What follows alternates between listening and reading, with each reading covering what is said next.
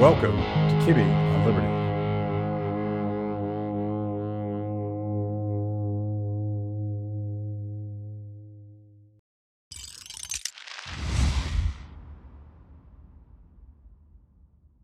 Okay, welcome back, guys. Today's today's the day. Um, Eric, I was looking at the show we did, I think about nine months ago now. It seems like a lifetime ago, but I'm does guessing, seem I'm guessing lifetime. nine months feels long.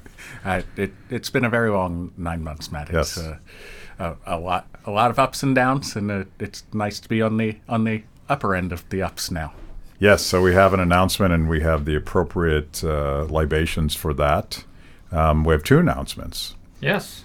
Roll those out. So the, the first announcement worthy of the, the good whiskey on the table uh, is that we just earlier this week uh, received word from the admi- an administrative law judge here in the District of Columbia that uh, you'll recall after we successfully got Eric's business reopened, DC did not relent. They continued to pursue him for additional fines of between two and four thousand bucks uh, for his original violations. Uh, and you know this process went on for months, and we were finally vindicated. Yes, what was it? Uh, two days ago now. Yeah, two days Uh, ago. uh, and they went ahead and accepted our argument uh, with regard to their authority, and also went ahead and vacated any of the fines against Eric. So, so that was a, a, a nice win, particularly given you know just quite frankly how much economic damage that they have inflicted on on the big board and his business over the course not just of the past nine months, but over the course of the pandemic. I mean, I think people forget um, Eric ended up largely burning through his life savings before the shutdown ever occurred because of the restrictions that were put in place in DC, which were some of the most onerous in the country.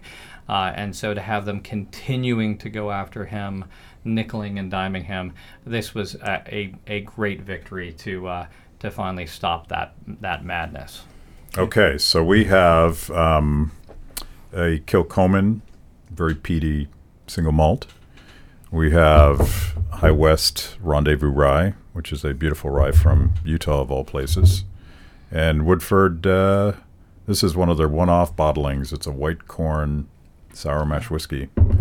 Um, bourbon, rye, scotch. I, I like them all. Uh, Okay, it so looks one of like each. looks like we're going to start with the scotch. One of each for you. I suppose it's a good day. It's, Yeah. uh, um, and it's it, it's going to get better. And I I want to I want to talk a little bit, give people a frame for the conversation that we're going to have. I guess we need to finish this bottle, don't we? If you, if you have to, you have to. You know, it's it's a thing. This is one of my favorites um, from from Islay. We used to drink more on this show, and I feel like tonight or this morning, I guess technically, is a Thank good time to very do that. Congratulations, thank you, thank you. beating back the man, keeping your business going, and yet we've just begun. Well, it's it's kind of funny, Matt, because uh, some of some of my friends have asked me, "Hey, Eric, why do you still care? Your your business is open. They're not they're not doing this." And when when I think back on it, what people don't remember is DC was in no way reasonable when they shut me down. Yeah. They shut me down and they took away my right to appeal. So they essentially locked the courts where I couldn't even appeal my liquor license. And the idea that the government can do that, taking away my due process rights on the name of an emergency, that's just crazy. And that is that is definitely not American. Yeah, and that that was um, again and again, and and when I first heard your story, um, that was my reaction. That's like that's not American.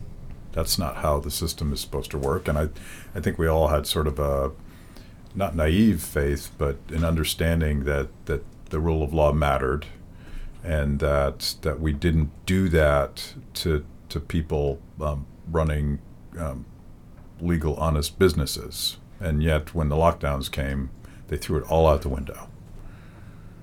Um, so, what are we going to do about it, Mr. Attorney? Well, you know, when you have a hammer, everything looks like a nail. When you're an attorney, you sue.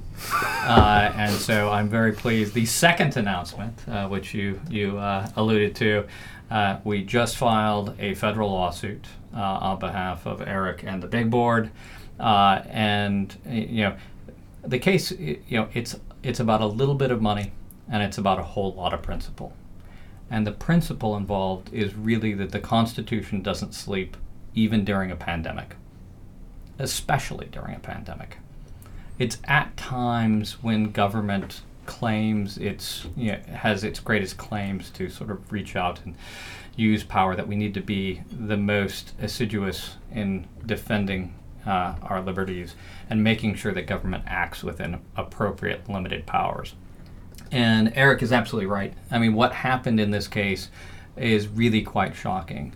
Essentially, uh, the DC Council and the mayor evaded the requirements of the Constitution and the Home Rule Act, uh, and then they went ahead and closed the courthouse doors to any challenges during the pendency of the emergency, which which spanned for over two years. So first you act unlawfully, then you close the courts. I suppose it's good to be the government except maybe not today. Yeah, yeah. So you guys, at least metaphorically, at 1201 or somewhere around there, have dropped this lawsuit in federal court um, because you hit the button, and you might have said "yeehaw" when you did that, or something else. I mean, we'll we'll after hours we'll talk about what that was. Um, and and I want to ask. You hinted at this, Eric, but um, you're you're now defending the Constitution, and you just wanted to run a bar. You just wanted to be a neighborhood gathering place where people could get together, and so and and maybe even work out their differences. And now now you're like defending the Constitution. No, it- Did, did you see this I, happening? I did not see this happening. It, it's kind of it's kind of crazy. The whole reason why I opened up a bar was so that I didn't have to get involved in any of these items. I didn't want to be. You thought these were settled issues. I thought these were settled issues. Uh, and th- for those of y'all who haven't been to the bar, it's just last night. Uh, two guys were having an argument about the death penalty. Not the greatest argument that you want to have in the bar. And one of them looked at me and apologized. And I said, You don't have to apologize. This is why bars exist, so that people who have differing views can talk to each other and have a good idea of what's going on. The uh, but we're all sick of hearing it now, so let's talk about sports instead. Yeah. Well, there is, um, and and we were talking about this before, but there's something about the lockdowns had, that have sort of um, broken our ability to to to work through things with our neighbors when they when they come from a different political perspective. And I, I, I had sort of aspired with the founding of Free the People, like we were going to have what I was calling transpartisan conversations. And now nobody can talk about anything, and they, they immediately decide that you're either a good guy or a bad guy, depending on the emoji, emojis on your on your Twitter account. And bars were the one place where those rules did not apply.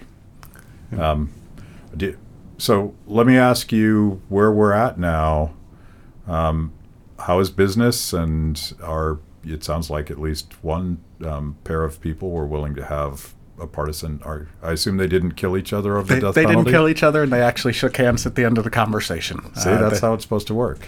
the so it was a really rough two years for the bar and uh, i don't in different parts of the country in dc we weren't allowed to operate at full capacity for more than 14 months Yeah. and then we had additional requirements put on us the next winter uh, Did it, when did this start? In um, 2020, but is 20, early? 2020 march 17th was the day that it started and then we were allowed to reopen i want to say may 27th but my my dates might be off a day or two Sure. in between here and there of the following year 2021 um, and we were actually showing signs of life we were doing doing well last last summer and into the winter and then when the mayor put on these onerous requirements um, and illegal requirements, somehow people started to not want to come out anymore. Yeah. Um, remind people what you did to um, bring the entire wrath of the DC government. I, I mean, it, it's it's honestly, I, I'm a very reasonable guy. The only thing that I said was that everybody is welcome at my bar. Um, that it didn't make sense for my servers to have to wear masks when nobody around them was wearing masks. They're not second-class citizens, and they don't and they don't need to be treated like they're vectors of disease because they're working. They're good people. And the second major thing that I said was, "Hey, it's not my job to check people's personal medical status. If you, the government, wants to do that, put an agent at my door. I've got enough stuff to do already. We're on three floors. We've got people upstairs and down. We've got to take orders, get food, and that is, uh, once again, if you've never been to the bar, there are windows all the way around the place, and it is a voluntary act to put your hand on that door. There was nobody compelling you to walk in. Uh, for some reason, people, these are tried and true American values that everybody's welcome. And I have no idea how people's brains have wrapped themselves into thinking that that is not something that we're all about. Yeah. Well, those, I mean, in, in hindsight, you can say that expressing those basic American values was dangerous for your business at the time. You, you must have known that it was controversial. The, I mean, it, for a reminder for everybody, the full wrath of the DC government came down upon me. Yeah. In inside of two weeks of tweeting out everybody is welcome at my restaurant, the health department had shut me down. The lic- ABRA, the DC liquor license agency, had shut me down. They had removed my basic business license. They sent agents every day to my establishment to harass me, to harass my. Shoot, they even sent undercover agents in when they could have just come in and taken my picture at any time. We weren't trying to hide. Yeah. Um, by the way, I, I recommend if you didn't see the show that we did, um, I think a day or two after you were shut down, um, we, we went through a lot of this stuff. But my, my point is, um, it was um, courageous and risky and maybe dangerous to say that at the time, these things that would, a couple years ago, every American hopefully would just nod their heads. Well, of course, everyone should be welcome. Well, of course, you should treat um, the people working there the same way as you treat the customers. Um, and I, I suspect today, and, and as we move forward, this will be, once again, common sense. I think people are going to discover that these were horrific mistakes that tore America apart. I hope that's true. I, I hope I hope that's true too. Um, and at least at least at the big board, we're now we're seeing signs of life. I'm seeing people from all persuasions, people who are very far to the left, people who are very far to the right. They are having good conversations. Uh, they are they are not talking about these items anymore. Yeah. Uh, they they have come to the realization that hey, maybe that wasn't a good idea for us to be discriminating against people at the door or discriminating against the people who are serving us. It's worth, you know, highlighting the point you made. It was courageous and he paid for it. I mean, I think there's simply no doubt that he was targeted because of his speech. And let's face it, we've all read more incendiary tweets than everyone is welcome. Yes. Uh, but I, I may have sent them personally. But you take a look, and after the mayor went ahead and lifted the vaccine verification requirement, they still didn't allow him to open. After they went ahead and lifted the mask requirement, they still didn't permit him to open. It took, uh, you know, sort of significant negotiations, demand letters, legal actions in order to get it so that he could reopen. And it's only now, more than nine months after we sat down with you originally, that we were able to to push back against what presumably, I hate to, to presume too much, but presumably are the last of the fees that they were seeking to impose upon him. So, I mean, this has been, uh, you know, this has been a relentless effort by the DC government to to punish him for yeah. largely for his speech.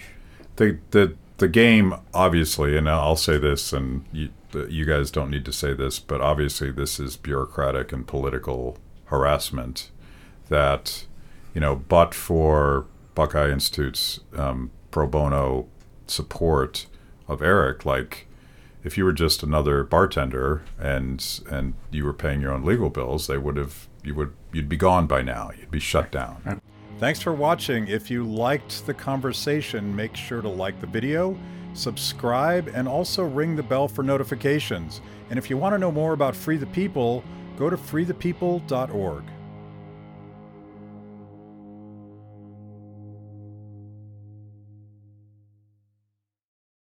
we would be shut down. And I, I am eternally grateful for Robert and the Buckeye Institute and all of the help that they have given us.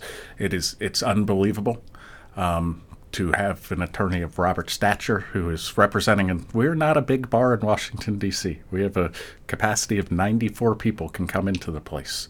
Uh, that I, But the best bar, best burger I've ever had in DC. we we do have a fantastic and hamburger. I, I say this as an aficionado. Like I don't, I don't throw around those those sorts of glowing reviews of any many burgers in DC. Yeah, it's probably uh, the only place where people come in and say, "Hey, fuck you, Eric." But I love your burgers, so I'm going to come in anyways.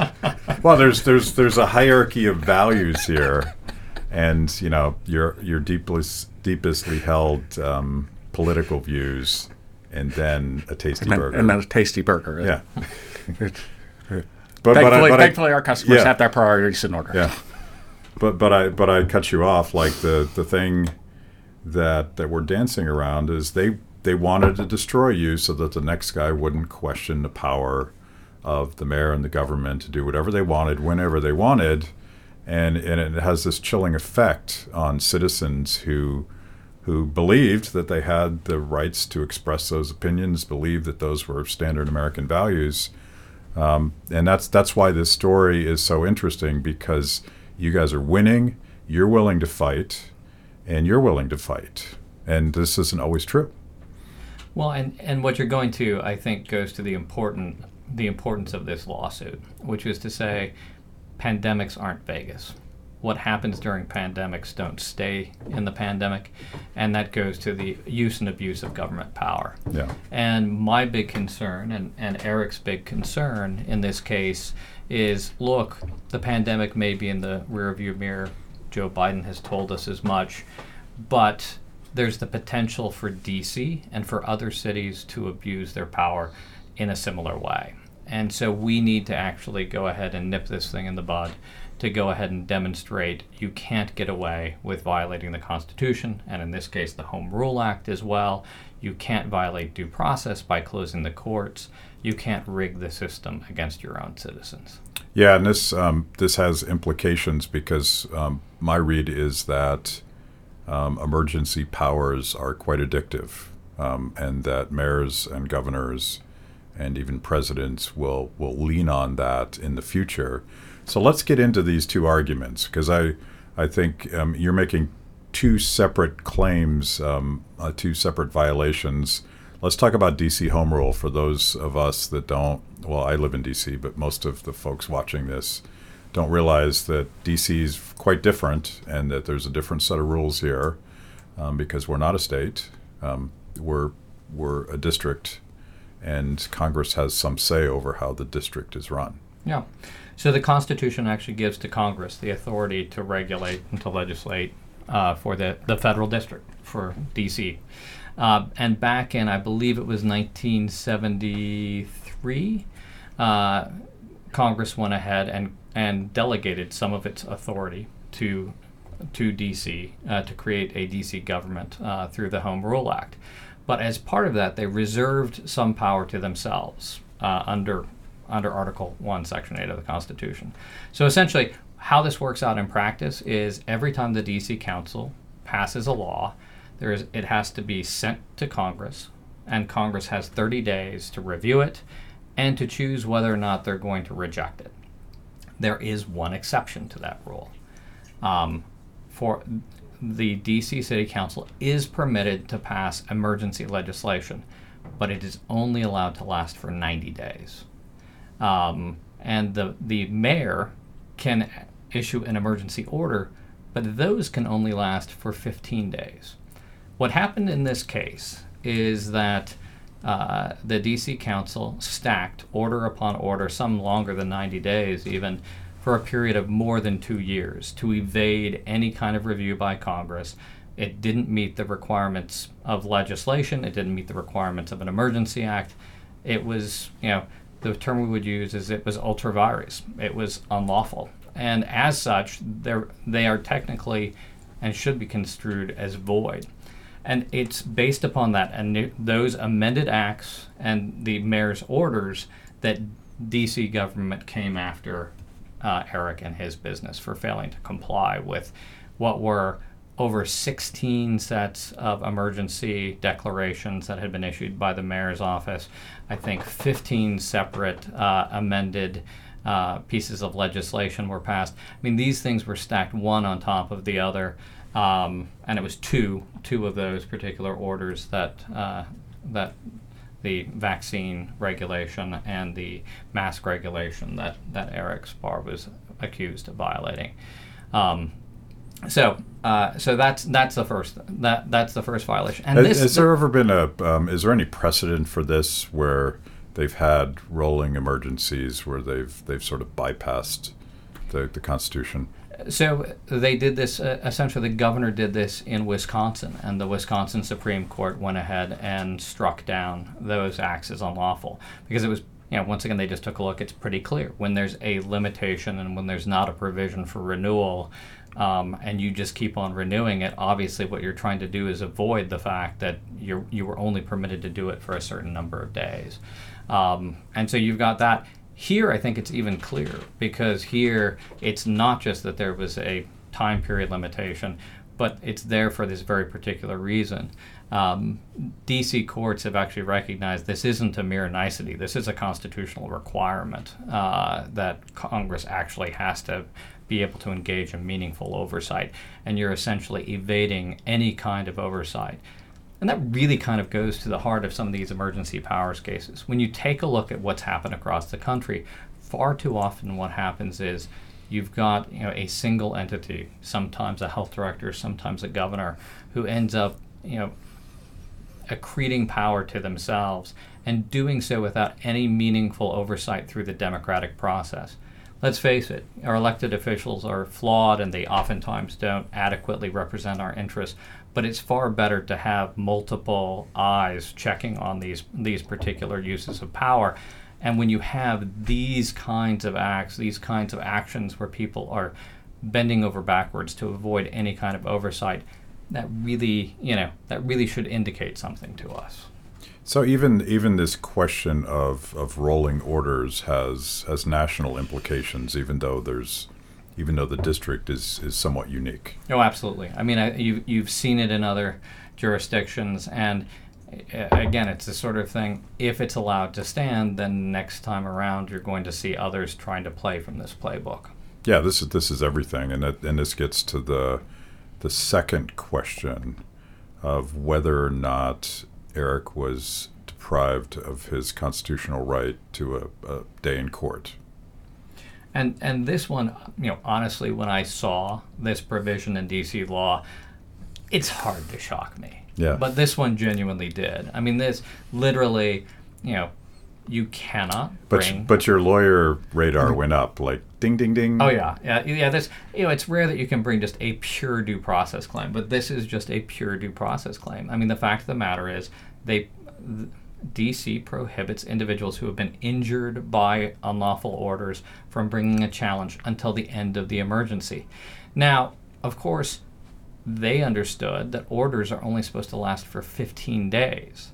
So you know, so it may have been that when this was enacted into law, they thought, well, this is a pretty reasonable restriction. It's only going to be 15 days, you know, or if it was authorized by um, the DC Council, maybe it could be 90 days. But the idea that you were going to have this rolling for two plus years, I mean, it's just, you know, unfathomable that you wouldn't be able to actually go ahead and challenge this. And, you know, Eric, thank goodness, is actually able to challenge it. But how many businesses in DC are not able to do so today because they no longer exist. Yeah. Well, I wonder about 15 days. Um, you're in the bar and restaurant business.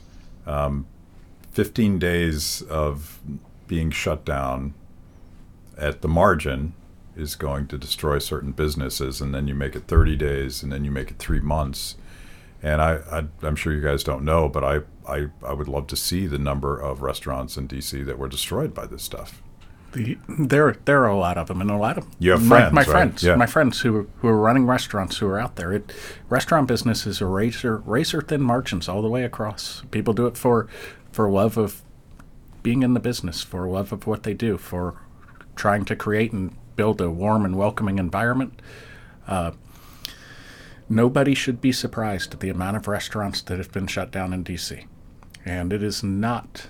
These are these are not people who are not working. They are going to work. They are working hard. They were given impossible conditions to try and make a restaurant work. Yeah. I, I also have another theory that is perhaps not, I don't have data to back this up, but I'm certain that it's true and it's anecdotally true that you are a um, self owned business. You and your brother own the big board.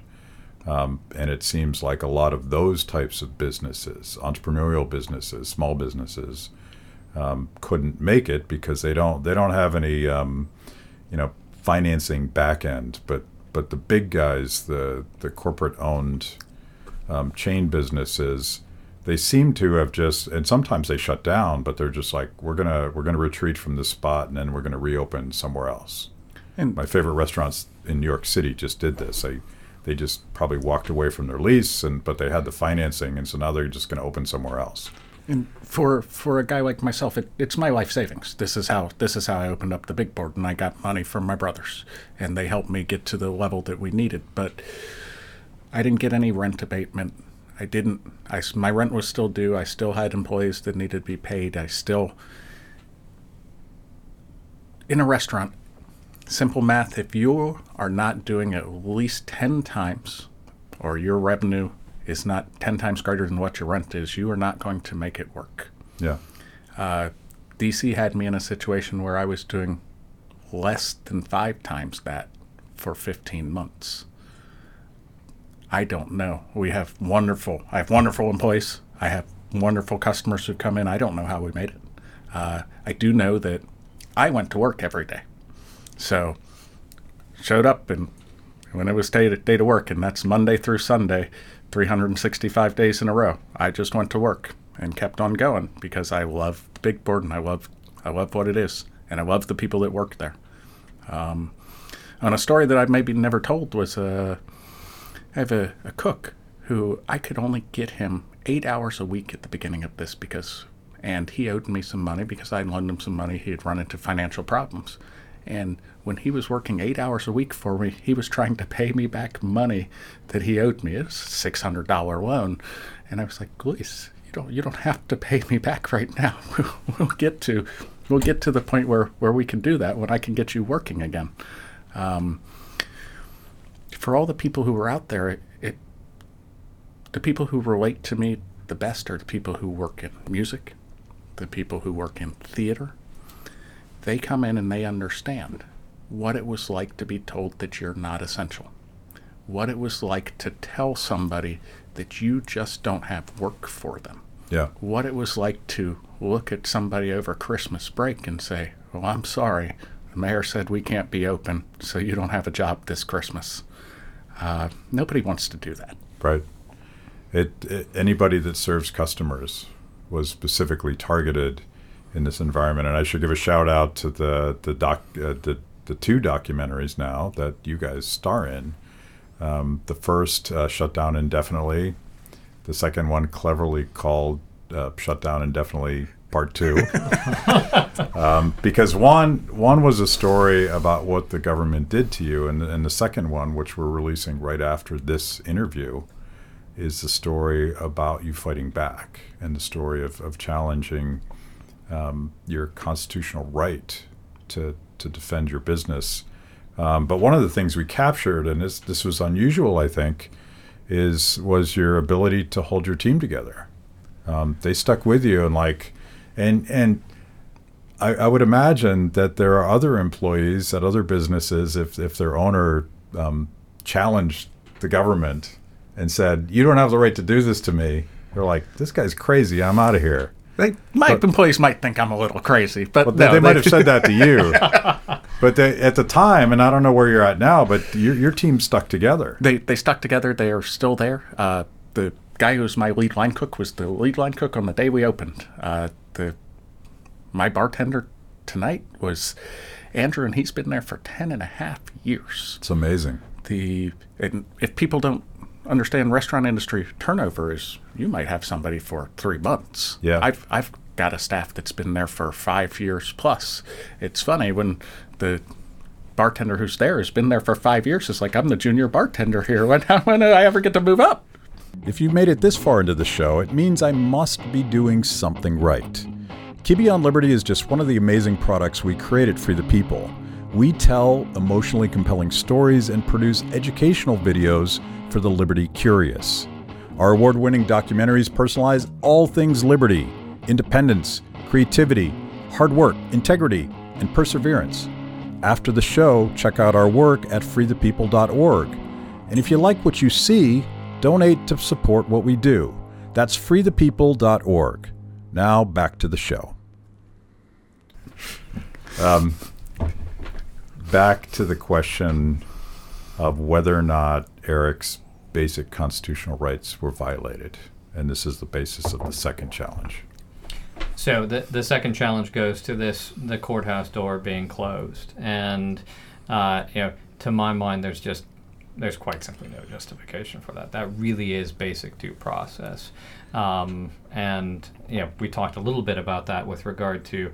You know, I think that there was an anticipation in the law that would only last for so many days, but you actually raised uh, something which I think is an equally interesting question, which is is it even justified for a short duration? I, I think I think the idea that you shouldn't have your day in court, um, you know, it's it's specifically when uh, we're facing an emergency and there might be a temptation for abuse of power that we need to make sure that the courts are there so that people can vindicate their rights. But in this case, there's just no question.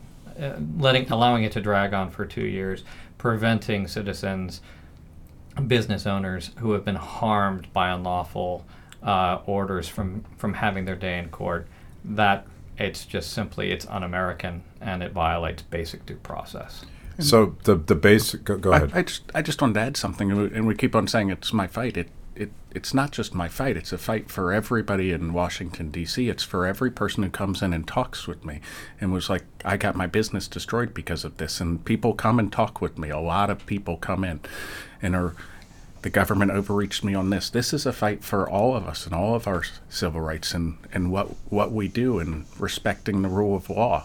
Um, it's not always easy. the I mean, I, I don't wake up every day cheering on the world, but wow, today's a really good day. We won. Yeah. we won. We won, and we're going to keep going and keep fighting. I made so many promises, but the one that I remember is a guy came in and he talked with me. He's like, if you do something, don't just do it for yourself. And I said, I'm, I'm not going to. This is for all of us. Remind people what the Constitution says about the right to a speedy trial. This is like core stuff. Yeah, no, I you know in in in terms of that, you know, there's there's there are rights within the Constitution uh, to to a speedy trial. There's rights with regard to criminal process. There's rights with regard to civil process. There's rights to jury trial. The the founders understood that actually having access to the courts was fundamental, um, and so the the the very And by the way, they're reacting to places where that wasn't true. Yes, yes, no, that that that's absolutely correct, and that you know this is how you you oppress individuals, and so you again, it just it's absolutely shocking that you take a time you know a time when government is acting perhaps with enhanced authority, when there's perhaps a greater temptation for uh, individuals to overstep their bounds, when there's greater risk potentially that individuals are going to be harmed by regulations.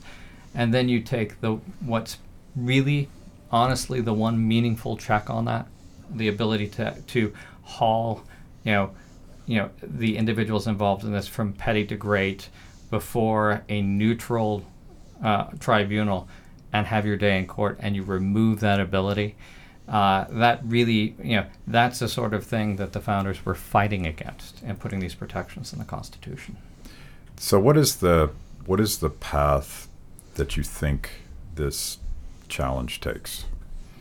Well, so first of all, we're, we're in DC federal court. Uh, so we have filed the action. on this. Uh, you know, this begins the process. DC will have an opportunity, obviously, to respond. Um, you know, and we, we we look forward to you know. At, at this point, the timeline is is out of my hands. We'll get a scheduling order ultimately from the D.C. courts in terms of when it is that we'll ultimately have a hearing, uh, and there will be uh, you know additional briefing along the line uh, along the way. But um, we look forward to finally getting our day in court. Most definitely. It does seem, um, and this this is both um, encouraging and frustrating that, and you mentioned the Wisconsin case, um, that some of us, including the three of us sitting here, knew that these um, sweeping lockdown orders and, and all of the cascading orders that followed those were were highly politically motivated, and that once they discovered that they had this this sort of um, it's not a loophole, but they found this workaround to our constitutional rights, and they just ran the board with them. It's encouraging because it seems like the courts again and again and again have said uh, that's not constitutional, guys. Um, but it takes time. I mean, we're we're now three years in, and there's so much collateral damage done by this. Um, does the system hold? I think last time we talked, I was like, I was like fretting that the Constitution turned out to be quite leaky during a pandemic, um, and and I don't know if it's because um, Congress wouldn't stand up or the president wouldn't stand up, and I'm talking about both the Republican and the Democratic president, um, or what it was, but I never imagined four, five, ten years ago that any of this stuff could happen. I thought the rule of law would prevent it from happening, but it didn't. Um, do, is there an implication here? Um, if you two guys win, does does it have national implications? I think so, uh, and and I think that really, you know, this is one of those things where you take a look at when you talk about the Constitution being leaky. When these regulations were first being bandied about, and there was conversations, you had me on a while back to talk about our litigation against the OSHA's vaccine mandate, yep. their national vaccine mandate. And you know, a lot of the conversations about that went back to cases in the early 1900s and mandatory smallpox vaccinations. So what you saw were you know, you'd have these discrete cases that people had forgotten about that were in the, the dustbin of history, all of a sudden taking center stage. Right now, for good or for ill, what happened in DC will be relied upon next time there's a national emergency. They will look to what it is that the DC Council and DC Mayor did, and whether or not, frankly, uh, they were held to account for it. If we're able to actually go ahead and prevail in this case, yes, it not only does it prevent DC potentially from doing this again, but you have cities and states across the country that were engaging in similar practices. Uh, and so hopefully this will be a cautionary tale. Yeah. Uh, there's been enough chilling effect with regard to the speech of you know people like Eric and other individuals and businesses. I think there should be a chilling effect with regard to abuses of government power. So, like you, um, you said, substantial, but this this could in fact be a landmark. Um, should you guys succeed? Uh, for a couple of reasons. The other thing is, you know, you take a look, look at this. This, I think, is a unique a unique area of constitutional law as well, dealing with the authority um, to regulate in the District of Columbia. So this this actually has the potential to be, you know, what in law school you'd call a casebook case. Yeah. Uh, know, one of those ones where you look at and it would define an area of law. So no pressure. no pressure on none, you guys. None whatsoever. the the entire fabric of America rests on whether or not like I I I'm I'm being hyperbolic but not being hyperbolic. I think another 3 years like we just went through is completely devastating to to to the American experiment. And we we can't go back to this the next time we have a real or contrived emergency because they're just going to keep going. Like politicians love power. Well, this is where I, I do hope as well. You know, it, it's obviously been a while, but I'm hoping that the time and the space between the events and the pandemic were going before a neutral court. We're going before the federal court rather than go, than than in sort of the the local D.C. court. So it's you know a court that's supposed to be set up to be neutral. Uh, uh, I'm hoping as well that the time involved, the time lapse, will allow cooler heads to prevail. I think there were some issues with challenges during the pandemic where you had judges, you had others who were concerned about making the wrong call in the heat of battle, Right. uh, second guessing the executives or the doctors or so forth. At this point, what we're talking about is, you know, sort of pure legal questions. Uh, and we actually have the advantage of being able to look in the rearview mirror and seeing, well, gee, in fact, you know, this regulation that was put into place, w- where they annou- with regard to requiring bars to check vaccine IDs, they announced it several weeks before they implemented it, and then they ended up canceling it only what two or three weeks into its operation.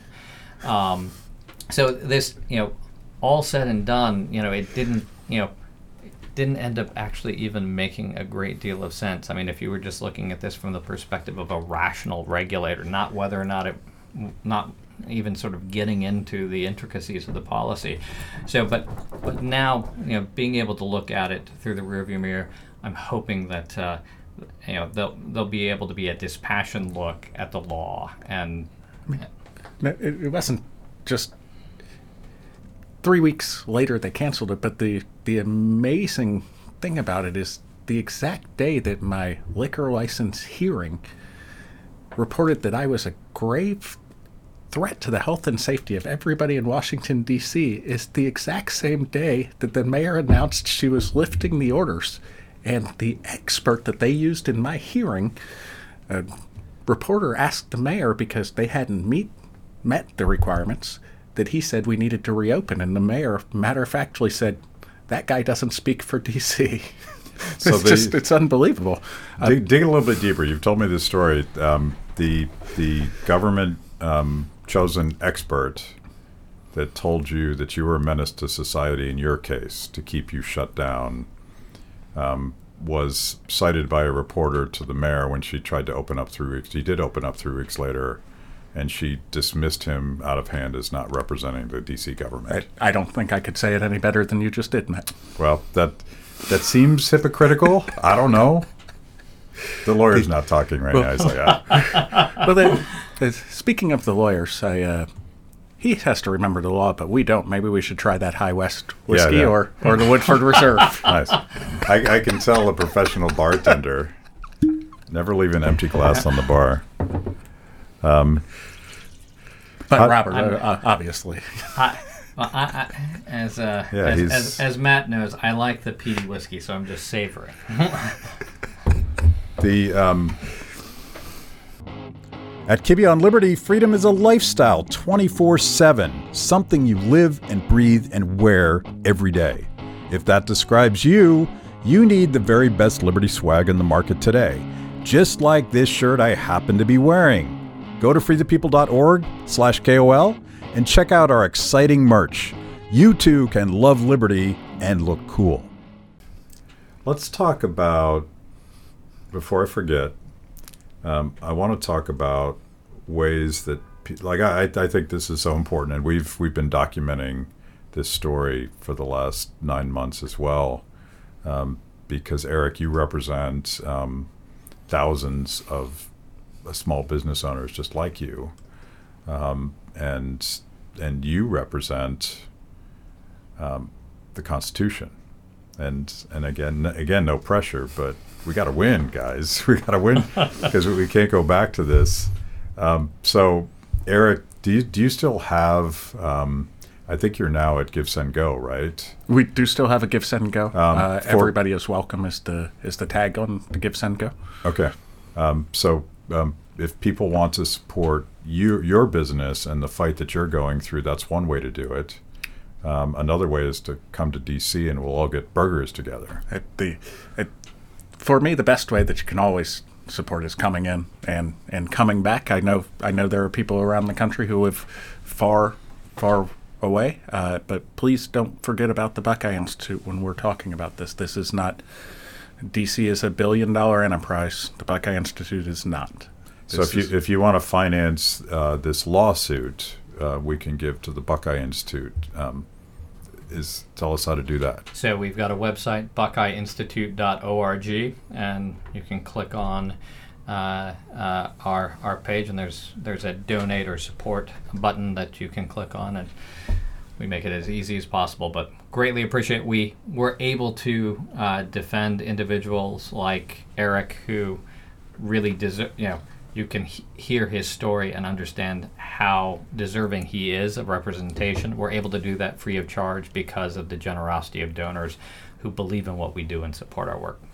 Now l- remind people you're you're not uh, you're not making this stuff stuff up. You you have um, uh, some bona fides, and you've the Buckeye Institute has already had some success in terms of challenging um, COVID lockdown era mandates. Remind people your success there. Oh, sure. So we uh, we successfully litigated against the the Biden OSHA vaccine mandate. This was the requirement that employers with more than 100 employees uh, would be forced to require their their employees to, to get vaccinated or subject them to weekly um, COVID tests and masking requirements. We were able to get that struck down at the U.S. Supreme Court. Um, When, when was that? I'm curious about the timing relative to this fight. Uh, that was actually just before I think we we got involved in Eric's case. So, um, additionally, we've been involved in a number of cases. We've got about uh, four cases pending right now with regard to abuses of emergency powers uh, back in Ohio with regard to income taxation, where the the government went ahead and said you weren't working in your office during the pandemic. We're going to go ahead and tax you at a higher rate as if you were. Uh, and so the Ohio Supreme Court uh, recently took one of those cases. We just won another of those cases uh, up in Cleveland. So so we've litigated uh, quite a bit in this space, both at both the state and the federal level. Eric, are you um, how you feeling right now? Because you took you nine months to to get a little bit of justice, but but you're not there yet. Uh, I'm I'm hopeful. I'm optimistic. Man, how how lucky do you have to be to be me and find Robert Alt as, as your lawyer in the Buckeye Institute? It's uh, uh, I'm optimistic. The business is showing signs of life. Uh, people are back having fun again. It it it's funny. People have forgotten. They've forgotten that they're allowed to cheer at the NFL game in, in the middle of it, and they're like, "Oh, I no, please cheer. You- You're here to have fun. This is uh, uh, and people are starting to return back to being people, to talking with people, with having a good time, um, and I don't want to say any battle is won. Uh, we've, we've well, we've won some battles. I don't want to say the war is won.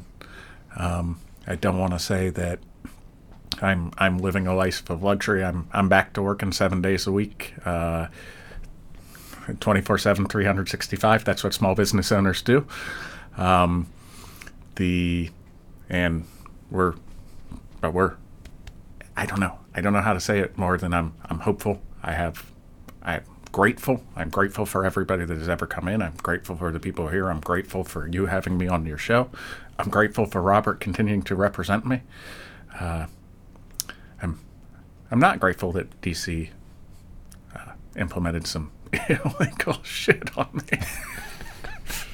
It's some e- illegal shit. Is that the is that the lawyerly way to say this? It's a, it's a technical legal term. Well, here's here's to being grateful, and here's to being hopeful, and here's to defending the Constitution. Here. Cheers.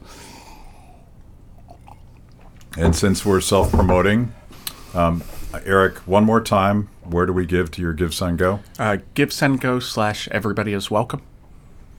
Buckeye Institute. Dot org. And um, if you want to check out the second in the series of documentaries we've made about these two gentlemen's battle, go to go to freethepeople.org, and it's uh, shut down indefinitely. Did I get that right, Logan? You did. Shut down indefinitely. Um, part two. And part two. that, that we we spent a lot of time developing that title. Thank you guys. Thanks for watching. If you liked the conversation, make sure to like the video, subscribe, and also ring the bell for notifications. And if you want to know more about Free the People, go to freethepeople.org.